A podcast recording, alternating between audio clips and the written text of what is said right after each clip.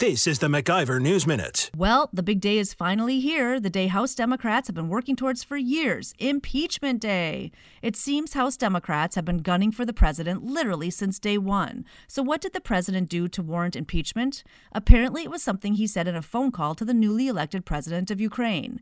The problem is, Speaker Pelosi announced that impeachment proceedings would start before the transcript was even made public. And when Chairman Adam Schiff held a hearing last week, did Schiff read the transcript? Transcript of the phone call into the record so that we, the American public, could decide for ourselves if the president should be impeached?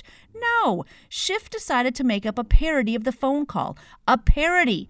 Rather than give us the facts of what actually happened, Schiff spoofed the whole thing. But we really shouldn't be surprised. After all, Democrats have wanted to undo the will of the American people ever since they voted for Donald Trump instead of Hillary. For the MacIver News Minute, I'm Jen Healy. For more free market news, log on to MacIverInstitute.com.